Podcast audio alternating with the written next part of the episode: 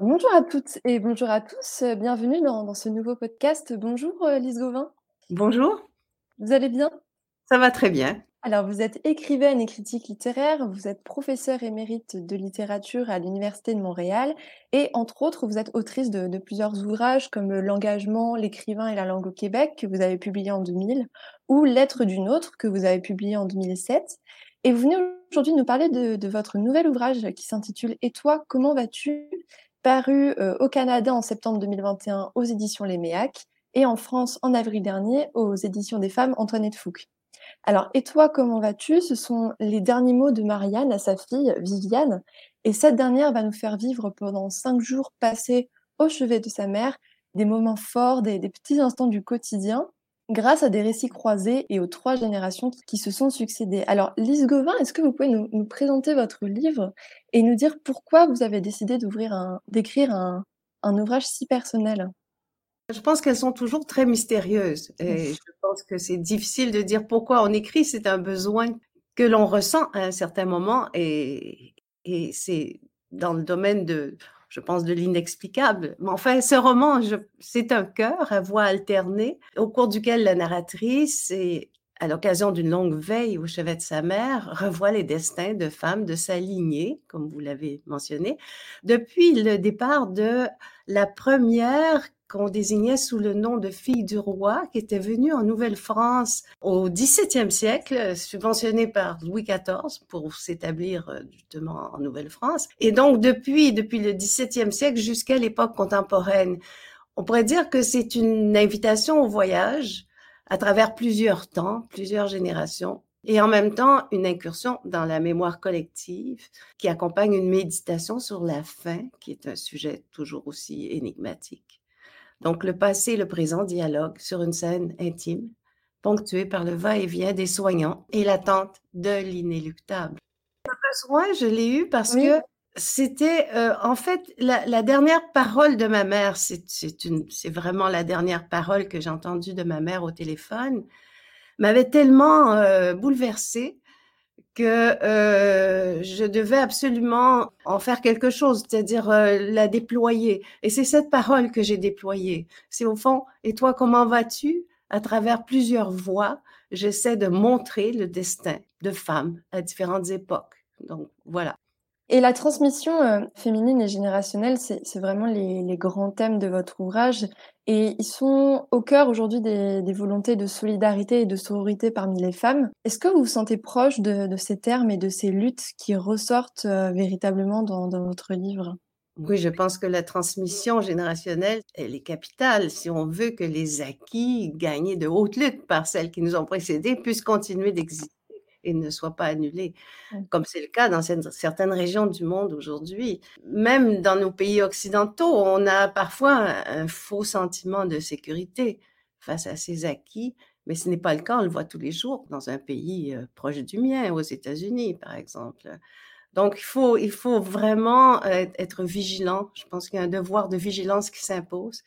Il faut toujours faire en sorte que le mouvement vers l'équité se poursuive dans tous les secteurs de la vie et surtout dans l'ensemble de l'humanité. Je pense qu'il faut pas avoir peur de dénoncer, il faut pas baisser les bras. Donc je suis vraiment solidaire de toutes ces, heu, de toutes ces luttes et en même temps reconnaissante des avancées que les femmes ont pu, heu, obtenir, enfin des des mais encore une fois, il y a rien d'acquis définitivement. Donc c'est ce que j'ai voulu montrer aussi à travers mon livre, c'est l'évolution de la vie d'une femme, comment on a on a gagné quand même des points importants, ne serait-ce que le droit de vote qui n'était pas évident. Alors il a fallu attendre, 1940 au Québec pour pour l'obtenir. Donc c'est c'est des choses aussi évidentes qui nous paraissent auj aujourd'hui évidentes, ne l'ont pas été pour les générations qui nous ont précédées. Il y a vraiment un rapport personnel dans votre livre, heu, la la transmission véritablement de de de ces valeurs, heu, est vraiment prégnante, heu, au fil des générations, c'est ça? Oui, en fait, c'est ça, j'ai j'ai essayé de montrer les les différences entre les vies de de ces femmes à à certaines époques. Donc heu, je pense qu'on vient on vient de loin, en fait, Mmh avec nos notre liberté relative d'aujourd'hui et je pense qu'il faut aussi s'en rendre compte parce que tout cela reste quand même assez précaire malgré tout, comme on le voit aujourd'hui. Il Il y a une dimension artistique qui est très prégnante dans ce livre, euh, la lumière, les couleurs, la peinture, l'esthétisme, le décor. En quoi mettre en avant cette dimension était important pour vous? En quoi c'est important dans votre écriture et, dans la manière de raconter vos histoires? Je pense qu'il y a des correspondances entre les sons, les sons et les couleurs se répondent et aussi les arts se répondent et je pense que un art nourrit l'autre et je crois que euh, ce sont différentes façons d'exprimer le monde mais qui sont complémentaires. Et je crois qu'on ne peut pas faire abstraction de la musique quand on écrit. Moi, je ne le fais pas parce que je suis aussi musicienne, mais indépendamment de cela, il y a un rythme dans l'écrit qui est une musique. Et puis, bon, les couleurs et la peinture, je, je crois qu'un art nourrit l'autre. que c'est c'est une façon de dire le monde, c'est une façon de... Chaque art est une façon de réinventer le monde et les arts dialoguent entre eux. Vous utilisez des adjectifs différents, vous faites en sorte justement de, montrer la, réalité telle qu'elle est. Euh, euh, vous parlez beaucoup de lumière, par exemple. Il y a une scène où, vous parlez d'une balade à l'extérieur avec votre maman et vous parlez beaucoup de la lumière. C'est des, des, choses qui sont très importantes pour vous? Oui, sûrement. Et, mais c'est aussi beaucoup à travers l'inconscient. En fait, vous, je, n'avais pas remarqué que j'utilisais la lumière et je vous remercie de me le signaler. Euh, J'ai pas d'objection. Les, premiers mots de, votre ouvrage reprennent euh, euh l'Incipit, euh, un des plus célèbres, je pense, de, la littérature française, qui est celui de, l'étranger d'Albert Camus. Vous dites Hier, maman est morte. Pourquoi avoir, avoir écrit cela Est-ce que cet écrivain a influencé votre œuvre et votre manière d'écrire Ou est-ce que c'était totalement involontaire?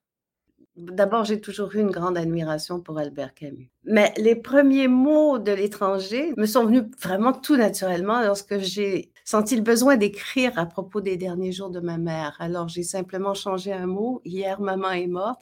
C'est un clin d'œil à Camus, c'est sûr. Mais mon livre n'est pas du tout une réécriture de l'étranger, car dans le roman de Camus, tout se passe autour du meurtre de l'arabe, tandis que mon livre est centré sur la mère et les destins de femmes. C'est un simple clin d'œil, mais euh, vraiment une phrase qui m'est venue comme, comme naturellement et, et ça montre aussi, enfin, je, je renvoie à une admiration que j'ai pour l'œuvre de Camus, ses essais, ses théâtres, ses récits, et surtout à son style qui est tout en retenue, en ellipse, des phrases toujours parfaitement rythmées. Et aussi, Camus pratique une grande économie de moyens, tout en offrant des phrases qui sont bien rythmées, mais comme frappées comme des médailles. Par exemple, cette phrase-là, aujourd'hui, maman est morte, c'est un monde. Chaque, cette phrase-là est, un monde. Dans sa pièce de théâtre Caligula, les hommes meurent et ne sont pas heureux. Bon, euh, on a tout dit quand on a dit ça. Alors, je trouve que Camus est un grand un, excellent penseur, j'aime ses, essais, mais c'est aussi un grand styliste. Et donc, cette phrase indique simplement l'admiration que j'ai pour euh, l'œuvre de cet auteur. Et pourquoi c'était important pour vous que ce titre soit publié aux éditions des femmes, Antoinette Fouque? Là, c'est très important pour moi parce que c'est une édition qui, d'abord parce que ce sont les éditions des femmes, une maison d'édition que j'admire, et aussi, donc, cette édition signifie pour moi une sororité d'écrivaines. Et je suis vraiment reconnaissante au comité euh, éditorial de m'avoir accompagnée, puis aussi à m'avoir soutenue à chacune des étapes de l'édition du roman. Ça s'est très bien passé. Je me retrouve en excellente compagnie. Et puis, ceci euh, assure une diffusion beaucoup plus large de mon roman dans la francophonie parce que les éditions québécoises, malheureusement, ont, quelques mal parfois à traverser l'océan. Et donc, euh, là, je, me sens tout à fait bien soutenue et puis euh, je peux euh, rejoindre un plus vaste public. Mais je suis vraiment, vraiment reconnaissante aux éditions des femmes et d'avoir accepté mon livre. Et justement, cette sororité rejoint finalement euh, ce que vous disiez tout à l'heure sur la transmission générationnelle. Et qu'est-ce que ça signifie euh, être féministe pour vous aujourd'hui? Euh, Vous parliez tout de suite de, de l'IVG, de ces thèmes très prégnants, par exemple aux États-Unis, de la transmission qui est un thème intemporel dans, dans le féminisme. Qu'est-ce que ça signifie pour vous? Être féministe, pour moi, c'est très simple c'est travailler à créer une société plus juste.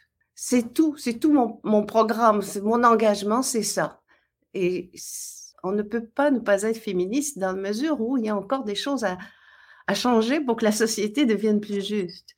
Donc, euh, quand il y aura une véritable égalité entre les hommes et les femmes, ben, ce sera peut-être euh, autre chose. C'est peut-être une utopie. Mais être féministe, pour moi, ça, signifie dénoncer les iniquités, les abus de pouvoir, mais aussi toutes les formes de discrimination, plus ou moins tacites, plus ou moins explicites, qui touchent encore les femmes, hélas. Merci Lise Gauvin de nous avoir rejoints pour ce nouveau podcast. Donc, euh, Et toi, comment vas-tu? Est publié aux éditions des femmes Antoinette Fouque et euh, il est disponible en librairie euh, dans la francophonie, comme vous le dites. Merci à vous de, votre participation. Je vous remercie. Très bonne journée à vous. Au revoir. Merci. Les éditions des femmes, Antoinette Fouque présente La beauté du ciel de Sarah Biasini, lue par l'autrice retrouver les traces, même les plus infimes, de cette part sauvage qui porte en elle la vie et la mort ensemble, mais du côté du vivant, c'est-à-dire animée du mouvement de la métamorphose. Anne du Fourmentel, la sauvagerie maternelle. La mort est le berceau de la vie. Jacques Higelin. Dans trois semaines, tu seras né. Le médecin a dit Date de conception 20 mai 2017, naissance 20 février 2018. Il a fait ses calculs sur la base des miens, sans oublier la marge d'erreur. Donc, j'attends. Ces neuf mois touchent à leur fin, et je touche moi-même, pour quelques fois encore, ce ventre rond. Il me semble prêt à exploser, tant ma peau s'étire sous l'effet des premières contractions, dites d'entraînement, sans douleur. Tu peux arriver cette nuit, demain, comme dans dix, dans quinze ou dans vingt jours. En attendant, je t'écris.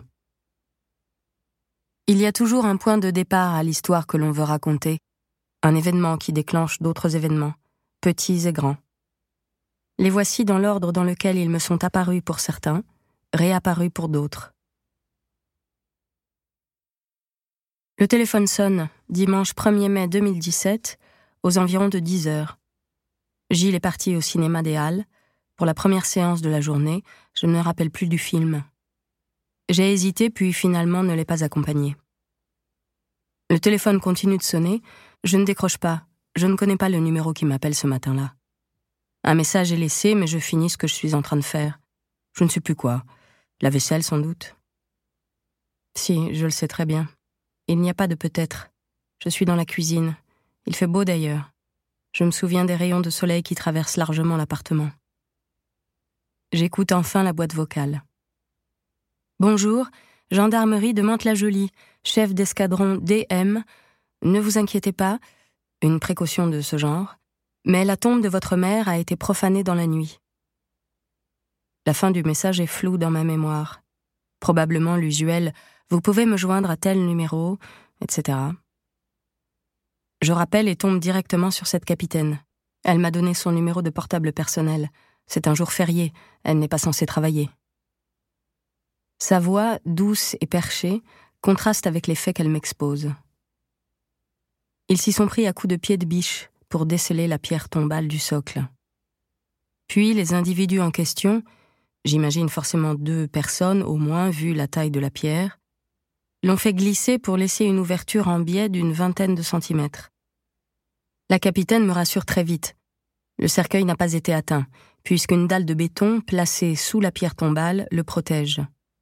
Ils n'ont pas été au-delà de cette dalle, recouverte d'eau, paraît-il, de toute l'humidité accumulée depuis 35 ans. Je lui demande Qui a prévenu la gendarmerie?